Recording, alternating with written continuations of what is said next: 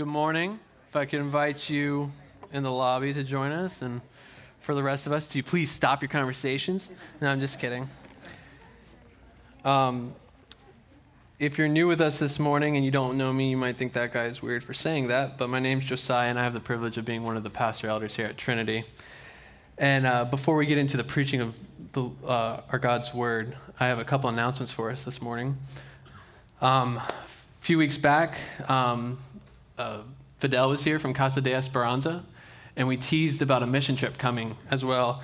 And that will be October 29th through November 10th. Um, I want to highly encourage you to check that out. Um, several from Trinity have been there before, um, and it would be a great opportunity for you to see what, what we talked about three months ago. Um, if you have any questions, please, um, you can speak with Tim, um, anyone from the mission team as well, Casey Green. Um, we'd love to love to have you. Uh, secondly, Resolved is this morning. Resolved is our junior and senior high ministry. Uh, we will be meeting at my house at 3:30 today. Um, so if you're between the ages of 12 and you know 17, if you're going into seventh or a senior in high school, please join us um, for studying the Word.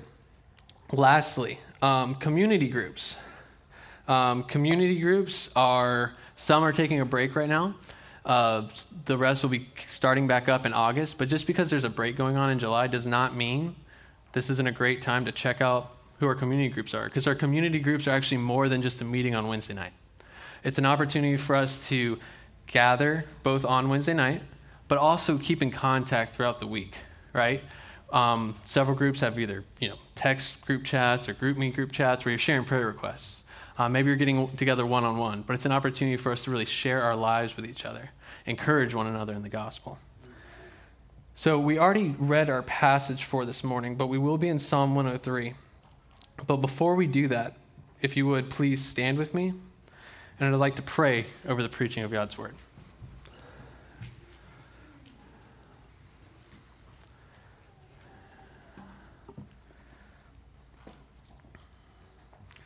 Heavenly Father, thank you for being a God who has revealed himself to us. That you have given us your word to know you. Without you revealing yourself, we would not know you. But you chose to show yourself to us. And Father, as we study your word this morning, as your word is preached, I pray that you would position our hearts, Lord. Humble our hearts right now, Father. Where we need encouragement, Lord, please encourage us. Where we need conviction, Lord, please convict us. And may we run to the throne of grace that was made away by the sacrifice of our Lord Jesus Christ. You are a good and gracious King, and we love you. Bless the preaching of your word, Lord. In Jesus' name, amen. You may be seated. So I have a question for you, and it takes a little bit of response. Don't worry, it's not too much. How many of you have ever stood atop of a mountain and seen an incredible view? Good, good. For those of you who didn't raise your hand, either you weren't paying attention, or um, how many of you have only seen that view from the picture of someone else? It's okay, you can be honest. It's a safe place. Thank you. Thank you, Danae. When you get to the top of a mountain, and, we love mountains, my family, we do. I'm sure you all do too. We go every year. When you get to the top of a mountain, you see a breathtaking view. The air is crisper, and something about just being in the mountains is life giving. You, one time I took a three day hike, and, and when I'm hiking up the mountain, I would need to remember, as exhausted as I was, like, I, I can do this you know, I'm at this time I was only 25 years old, and so I should be able to do this.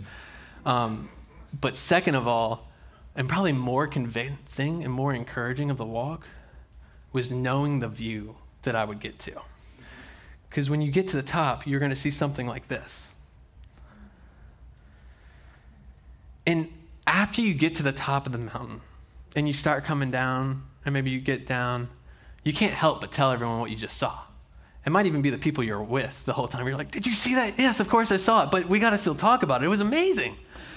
And if the view is good enough, you're going into town, maybe you're grabbing a meal afterwards, and you're talking to strangers who aren't even asking you questions. You're telling them about how amazing it was what you saw. The idea of climbing a mountain can really give us insight into understanding Psalm 103. Because in some ways, it is actually shaped grammatically like a mountain. A mountain where David finds incredible joy at the top. It's also shaped like a mountain in the form of poetry. See, there's a form of poetry called a chiasm, where a sequence of thoughts are repeated in reverse order, as actually seen here. So at the bottom, David will say, I bless the Lord. I'm sorry, te- I put red. That was probably a bad idea. But it says, I bless the Lord. And then it says, I forget not, as he starts to get taller, higher up to the mountain. I forget not what the Lord has done for me. And then at the top, he finds the object of worship, the steadfast love of the Lord. An amazing view. And then as he goes down, what does he do? He, he brings in all of Israel. He says, We forget not. And then he looks to all creation and he says, Creation worship. We worship.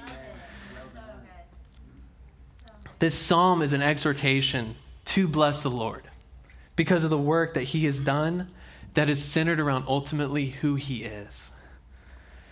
See, there's a lot in this psalm, okay? We, we read it earlier. Um, there's a lot there. Um, and the structure of the psalm guides the reader to the peak of David's life and what is ultimately the peak of all creation. And at the mountaintop, we find the unfathomable joy of knowing the Lord. On this and on the, the depthness of the psalm, Charles Spurgeon writes this quote. It's a long quote, it'll be up on the screen. Please bear with me. He says this As in the lofty Alps, some peaks rise above all, other, all others, so among even the inspired psalms, there are heights of song which overtop the rest. This 103rd Psalm has ever seemed to us to be the Mount Rosa of the divine chain of mountains of praise, glowing with ruddier light than any of the rest. It is as the apple tree among the trees of the wood, and its golden fruit has a flavor such as no fruit ever bears unless it has been ripened in the full sunshine of mercy. It is man's reply to the benediction of his God, his song of of the Mount answering the Redeemer's Sermon on the Mount. Nebuchadnezzar adored the idol with flute, harp, sackbut, psaltery, dulcimer, and all kinds of music.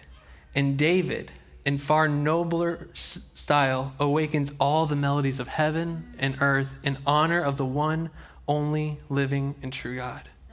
Our attempt at exposition is commenced under an impressive sense of the utter impossibility of doing justice to so sublime a composition. We call upon our soul and all that is within us to aid in the pleasurable task. But alas, our soul is finite, and our all and all our all of mental faculty far too little for the enterprise. There is too much in the psalm for a thousand pens to write. It is one of those all comprehending scriptures, which is a Bible in itself. This is a rich psalm you need to go home and read it again. Because here's the thing in the same way, we could forget the view that we saw atop of a mountain, we forget the glory of the steadfast love of our God. We forget the wonderful things He does. And often, what the world will tell us when we don't feel joy, when our life isn't going well, is to just buckle up. Tell yourself you're worth it. Tell yourself you're happy are my favorite. Choose joy. As if it's some sort of intrinsic trait that we can conjure up. This isn't, however, how we find joy. Instead, we, like David in Psalm 103, have to find joy despite our circumstances in the person of God, who is our source of joy. You see, today, our big idea is that because the Lord is merciful and gracious, slow to anger and abounding in steadfast love, I worship the Lord. And I invite you to worship. First, David says that my soul worship. He starts his exhortation with the word bless the Lord. The way we typically use the word bless is to indicate someone who has is giving something to someone who has not. For example, let's bless the sick family with a meal, or let's bless one of our sister churches in Grace Partnership with financial resources. Or generally, speaking, we pray to God to bless us in or bless someone else. So the praise, bless the Lord, sounds a little backwards. How do I bless God? God is the one who gives and blesses. What can I give God that He has not already given me? The problem here isn't with anything in the Bible, or that David was confused, but with my limited understanding of the word bless. This word at times does carry the connotation of favor or gift. But here, and spe- specifically, it carries the idea of praise, worship, and even a position of humility and a posture of kneeling. So David's commanding his soul to kneel, to worship, to humble himself before the Lord. So you've probably heard before that the central theme of Psalms is praise. That's true of this psalm here, but I want to challenge you that it's actually the central theme of our lives as well. Common Christian vernacular identifies worship as what we just spent 20 minutes doing, where Sydney and team led us singing. If I call someone a worship leader, Sydney or Justin probably come to your mind.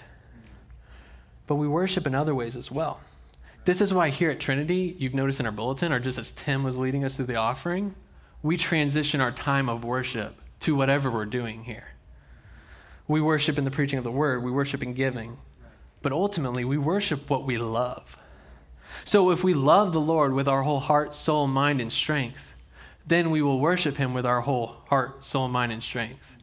But hear me if we do not love the Lord, we will worship something with our whole heart, soul, mind, and strength. David knows that about himself. He knows that he will worship something. So he commands his soul to bless the Lord. This is an imperative here. It's not a comment, it's not an idea. David is commanding, he's instructing his soul to worship the Lord. He's giving himself a call to worship, per se we do the call of worship not just because we need to have more people up here reading scripture, but we do the call to worship because we come in here incredibly distracted. If any of you loaded kids into the car, that was a temptation in and of itself. We can come with our minds and our hearts and even our bodies not prepared, and we can sing some songs, hear the preaching of the word, have some conversation, and never actually even do church. David speaks not to his body or even his mind here. He's not just, as which is something important, renewing his mind, but his soul. While the idea of our soul might feel a little nebulous, like what are we actually talking about? Our soul is just simply our innermost being. Brown, Driver, and Briggs Bible Dictionary defines soul as that which breathes, the breathing substance or being, the inner being of man. The soul leads the body, but the body and mind are not worthless. We don't want to walk out of here thinking that our soul is the only thing that matters. That's some sort of hyper spiritualism, as if God didn't create the body. But our flesh, and what I mean by that is our actions, our emotions, our thoughts, are indicators of the condition of our soul. This is why he continues to all that's within me praise his holy name. again to quote Charles Spurgeon, he says, Many are our faculties, emotions, and capacities, but God has given them all to us. And they ought all join in the chorus of his praise, to his praise.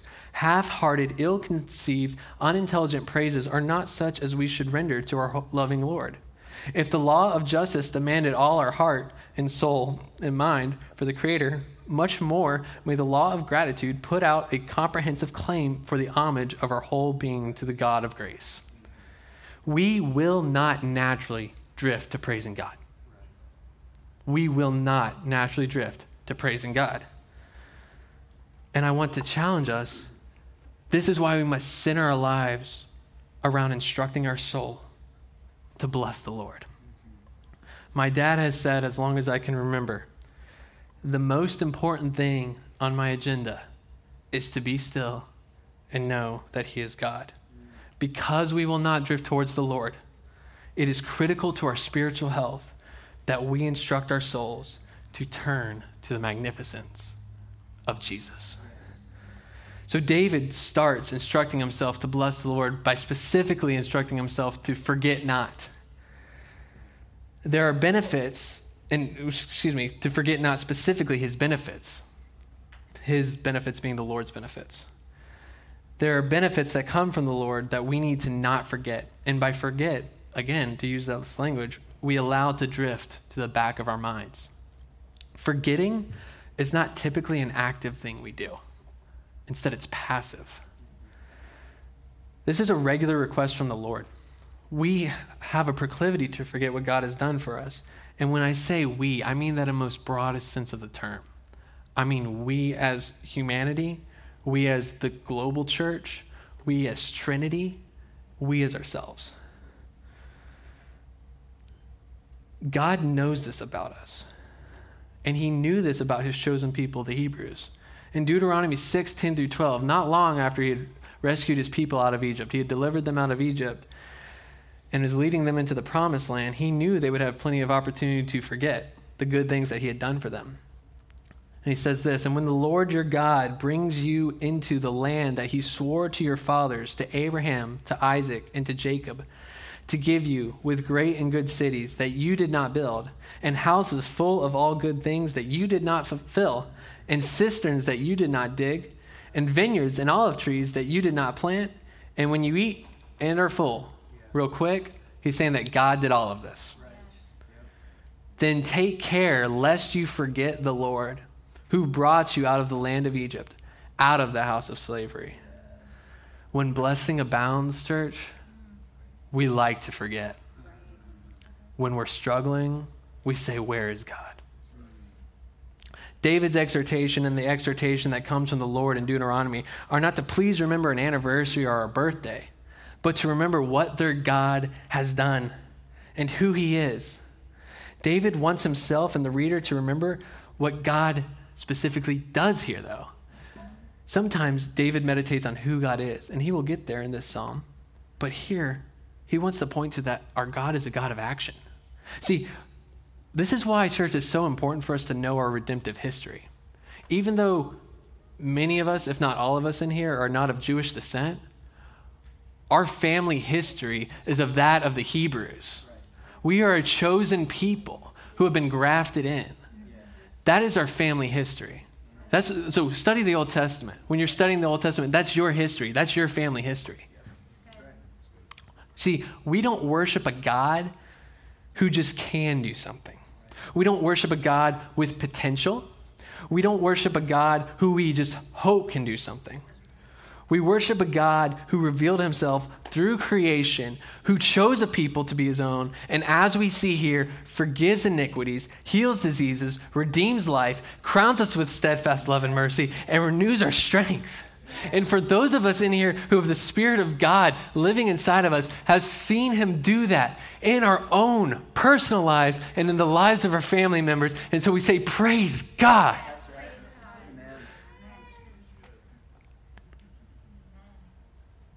And David says all of his benefits. Forget not all of his benefits. This is so Lisa and I were talking a couple months ago about how we have found ourselves being afraid of dwelling on the goodness and the benefits of God because of the fear of drifting into the prosperity gospel. Like an overcorrection, where, where we would say we only love God, we're, we're afraid of saying we only love God for his gifts. But here we see that David actually uses his gifts, uses the good things that God has done for us to ultimately point to the character and who God is. The end, the peak, and we'll get here in a second, but I'm going to do it anyways. The peak of the mountain is ultimately God Himself. So, first, the first benefit we see is that He forgives all your iniquity. And we can't touch on all these, but we're going to touch on a few. He forgives all your iniquities. This psalm was likely written toward the end of David's life. So, if you know anything about David, you know where I'm going with this. So, it was written after the story of David and Bathsheba. This was a man who was the youngest and smallest, had no reason to be king, was chosen by God to be king, and succeeded at that. He saw plenty of victories, saw Israel as a nation taken to all new levels of success, and he still, he sinned grievously, committing adultery and ultimately murdering, trying to cover it up. Church, isn't that amazing? That David in this moment still says he forgives all my iniquities. All doesn't mean some, it doesn't mean most, it doesn't mean all up to the cutoff point. Not in most categories, all means all. That's it. Maybe you're in here today and you've forgotten that the steadfast love of the Lord is to forgive all your iniquities, meaning all that you've done wrong, that you've actively done wrong, and all that you should have done, but you didn't do. Church, listen, there is no scenario where God only forgives some of your sin. He either forgives it all or it wasn't forgiven. Amen. How do we know that? Let's look no further than verse 4. He redeems your life from the pit. Where redemption is necessary, that means there's a cost. In the Hebrew law, the re- Redeemer was a family member who would step in to save someone, and this could take place in a variety of ways. We're commonly aware of the story of Ruth and Boaz, who is her, who, where he is her kinsman redeemer, who marries Ruth and he takes care of her. A person could also be redeemed from slavery. If they owed a debt that couldn't be covered, rather than going into slavery, the kinsman redeemer would step in and pay the debt on behalf of the debtor, thus removing any financial obligation. Here in Psalm 103, David is remembering the fact that God is his redeemer. And he's using that Hebrew law to illustrate the fact that God, pointing towards ultimately the fact that Jesus Christ, our kinsman redeemer, that's why he's referred to as our brother, steps in and takes on the moral obligation that we owe to God. So rather than taking the wrath of God, Jesus steps in, pays that on our behalf, sacrificing himself and absorbing that wrath. Listen, I don't believe in the power of thought. I don't believe in or the power of words to the effect that they will conjure something up and give you something. I do, however, believe in the power of gospel word. Yes. The power of preaching the word of God to yourself. Yes. That will change your life. And that's what David is doing here. Martin Luther said that the highest of all God's commands is this that we ever hold up before our eyes the image of his dear Son, our Lord Jesus Christ he must daily be to our hearts the perfect mirror in which we behold how much God loves us and how well, in His infinite goodness, as a faithful God, He has grandly cared for us, and that we that He gave His dear Son for us. Do not let this mirror and throne of grace be torn away from before your eyes. Or, as Jerry Bridges more succinctly said, preach the gospel to yourself every day. He is your Redeemer. You needed a redeeming and he stepped in and made a way. And so now we shift to the object of worship, the pinnacle, the peak of the mountaintop. And we see in verse 8, now this is the center of the psalm, but don't worry, this isn't the center of the sermon. He says that the Lord is merciful and gracious, slow to anger, and abounding in steadfast love. David has spent the beginning encouraging his own soul to hold on to this truth and recount the good things that God has done for him. He reaches this peak and now meditates on the perfect character of our God. Now, the same way he's instructed his soul to worship, he points to, to the Lord for Israel as a whole. In order to do that, in order to bring them along, he quotes a very popular passage from Exodus 34. When, Mount, when Moses was on Mount Sinai, Moses was on the mountain. He led them into the desert. They were on their journey. He goes up the mountain, and the people of God who had just been redeemed from Egypt say, essentially, like, we're bored, we don't know what's happening. Aaron, make us a god. They gather all of their gold, and he forms it into a calf, a golden calf, right? And I don't know how I missed this growing up. This I kind of found this later in life. This isn't just a god, like another god from Egypt. They call this god Yahweh, the personal name of their Lord. They're not just worshiping some random idol, which is bad in of itself, but instead they're taking the God who has acted on their behalf and they're reducing him down to a graven image made of their gold. God is furious. His plan is to res- destroy the people of Israel and start over with Moses. But signifying or being a type of the Christ to come, Moses steps in and mediates on behalf of God's people. And the Lord responds this way in Exodus 34, 6 through 7, which is where David gets verse 8 from. He says, The Lord passed before him and proclaimed, The Lord, the Lord, a God, merciful and gracious, slow to anger, and abounding in steadfast love and faithfulness, keeping steadfast love for thousands, forgiving the iniquity and transgression and sin, but who will by no means clear the guilty, visiting the iniquity of the fathers on the children and the children's children to the third and fourth generation. See, in the same chapter, God refers to his people as a stiff necked people.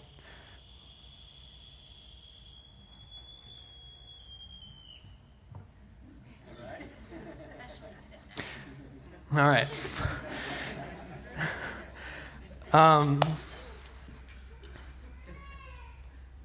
so, in the same way, he refers, or he refers to Israel as a stiff necked people. That's not a good thing. I think we can all understand that from context.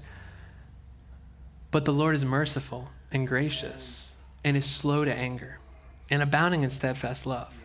See, church, we too have worshiped false gods. We have put the created in the place of the creator, and we deserve punishment.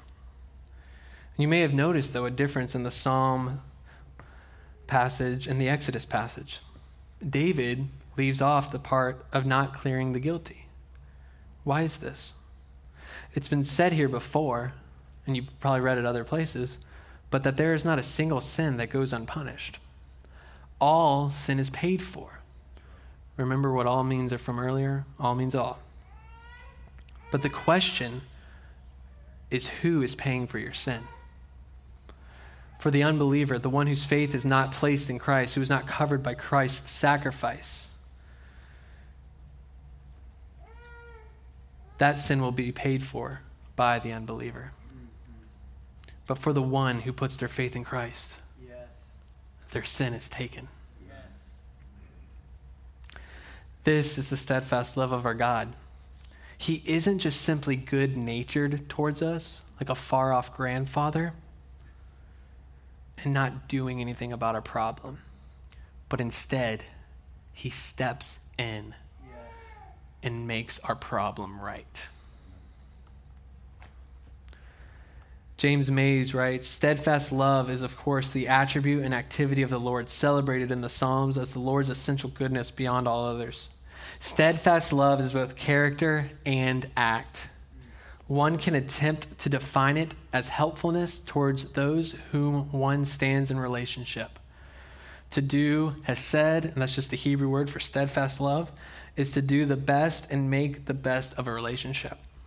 Our Lord does the best for our relationship by giving us the gospel, which is that we were, and if you haven't heard this before, I'm going to lay it out very plainly that we are sinners. We have done wrong. We have defamed, profaned the name of our God.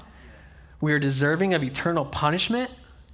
But Jesus came to be our sacrifice. He came to take our punishment and to forgive all our iniquities, redeem us from the pit, so that we could be with Him forever and worship Him the way we were created to do. Amen. Do you believe that God, that your God, does what is best for your relationship? Or do you believe that He is just waiting for you to mess up? Following the very personal memories of the psalmist, he turns to the collective or communal remembering.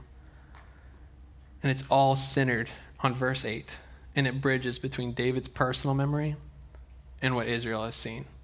So we forget not. As David leaves the pinnacle of praising the Lord's steadfast love, he turns to invite others to embrace the joy of our Lord's steadfast love. Just as we said, when we leave the top of a mountain on our own hike, we can't help but tell others about it. David's now reminding others who have actually experienced the steadfast love of the Lord before. They have context for what's happened, right? Not only does David know that he forgives all of his personal iniquities, but he also forgives the iniquities of all his chosen people.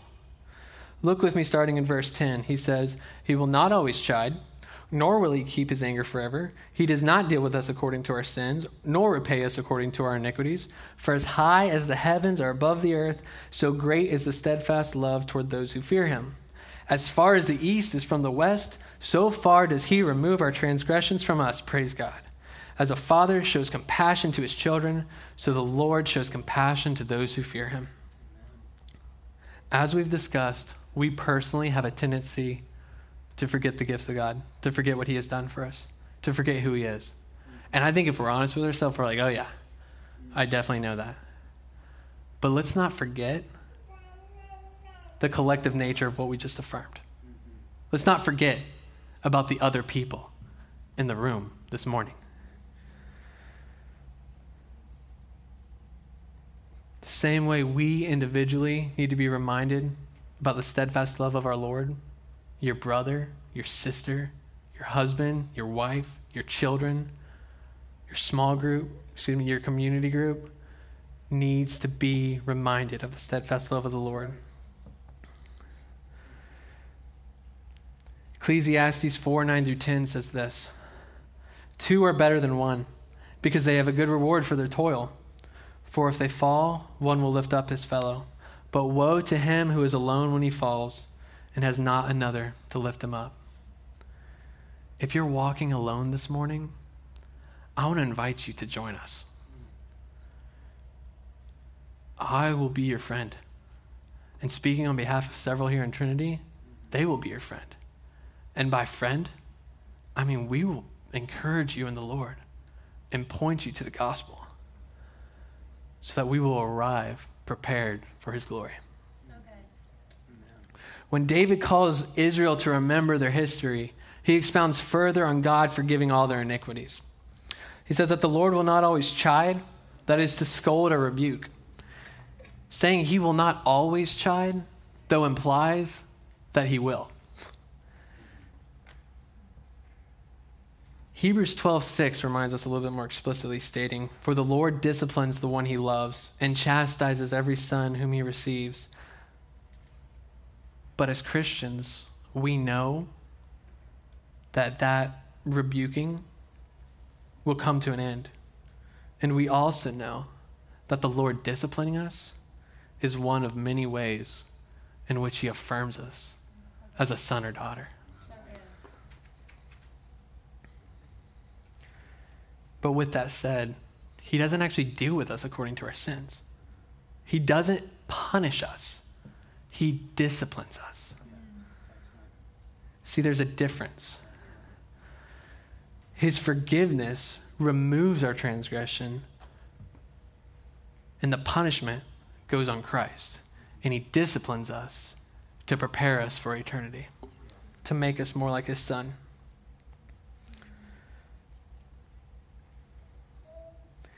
Verse 13 says, He's a good father. He shows us compassion like a father. He doesn't just turn a blind eye, but He deals with our sin. He deals with our problem, and He gives us what we need to be righteous. As we said earlier, Jesus paid it all, so there's nothing for the believer to pay. He has given us what we need to be holy and to ultimately worship Him the way we were created to do. If we go out to eat with a friend and they pay the bill, we don't try to pay it again. That would be just dumb. There's no other way about it. Like that was, I, I don't know what I would do if I was the waiter. What are you trying to do here? We don't question their currency. We don't inspect and be like, that US dollar doesn't really fit with my US dollar, or that's not my bank. Like, we are thankful that they paid for our meal. Why would we not rejoice in the full payment of our sins for our lives? so that we stand clean before a just God, so that we can stay with Him, be with Him forever. Yes. Do you believe that God will show you compassion? And you might, at this point, starting to see, like, I'm asking, like, do you believe that God is good? Do you believe that God will show you compassion? And I hope that you see from the question if you don't this morning, that's okay. He's calling you to believe that but he wants you to come to him. If you don't believe in his goodness, you're not going to show up to him and be like, he's not going to say, Why didn't you believe my goodness? He's going to say, See, I am good. Look to Christ on the cross. Lastly, David moves to a collective we worship. If our experience is good enough, we're not only going to tell our close friends, but we're going to start talking to strangers about it too. You've all been that guy, or you've all encountered that guy. Here, David doesn't just tell creation what he saw, right? He doesn't just come down the mountain to stay in our illustration and say, that, that sight was amazing. No, he comes down the mountain he says, You got to go up there. Come with me. I'm going back up. Come with me this time. Because it is amazing. It is the natural flow of our time with the Lord. Our private worship and delight in the Lord leads us to tell others the same. But as I just said, this time rather than a, it was great, it's, you can come with me you can come see him for yourself. This closing refrain is a cry for all of creation to join in the worship of the Lord. And this is David pointing ultimately towards eternity. The worship team, you can join if you would, please. See, there will be a day when all of creation obeys this passage and worships in perfect harmony not just humanity, but all of creation. The other day, I was on a bike ride with our family. Um, so I was riding, and we have like a seat in the front and then a seat in the back. And then Lisa was riding with Clara. So I had the two bigger kids, which we probably got to up, upgrade because they're getting too big. Um, and so fitting, the bike broke. And so we're like a couple miles or maybe a mile and a half from the house. And we're like, oh, man. Um, so Lisa, we decided she's going to go back, grab the van, and we'll put the bike in there. And But rather than just sitting with the kids, I decided to walk. So I put the kids in the front and one in the back, and I'm just pushing the bike through Hickory Hills like, like a fool. But while I'm while I'm walking, I'm obviously mad because I have to now fix a bike. Um, and Isla goes, Why'd the bike break? And I'm thinking, if I knew, I'd fix it. Um, but I don't, and but I, I don't know from a mechanical sense, but I do know from a theological sense. So I said, well, the bike broke because the world's fallen. And she said, what does that mean? Understanding that there's more to theological phrases than pithy quotes. Um, and I said, well, you know the story of Adam and Eve. And because they sinned and all of humanity sinned, we messed the world up really bad. It's not how it's created to be. And ultimately, there's really big bad things that happen. And then there's little things that happen like this. And though even though this one is smaller, like the, we're fine, obviously. It's a reminder that this isn't the way the world's supposed to be. that those annoying things that happen to you throughout the week, they're not forever. And it's God saying, This isn't your home. Creation is broken, but I'm going to restore it.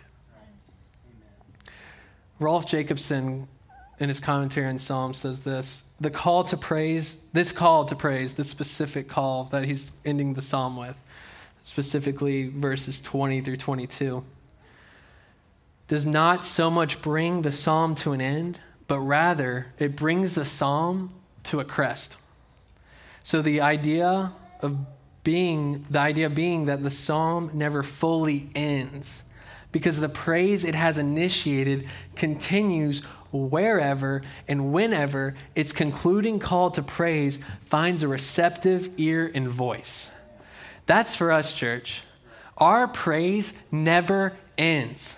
It doesn't end when we leave this room on Sunday. It doesn't end when we take our last breath. And it doesn't end when this world is destroyed as we know it.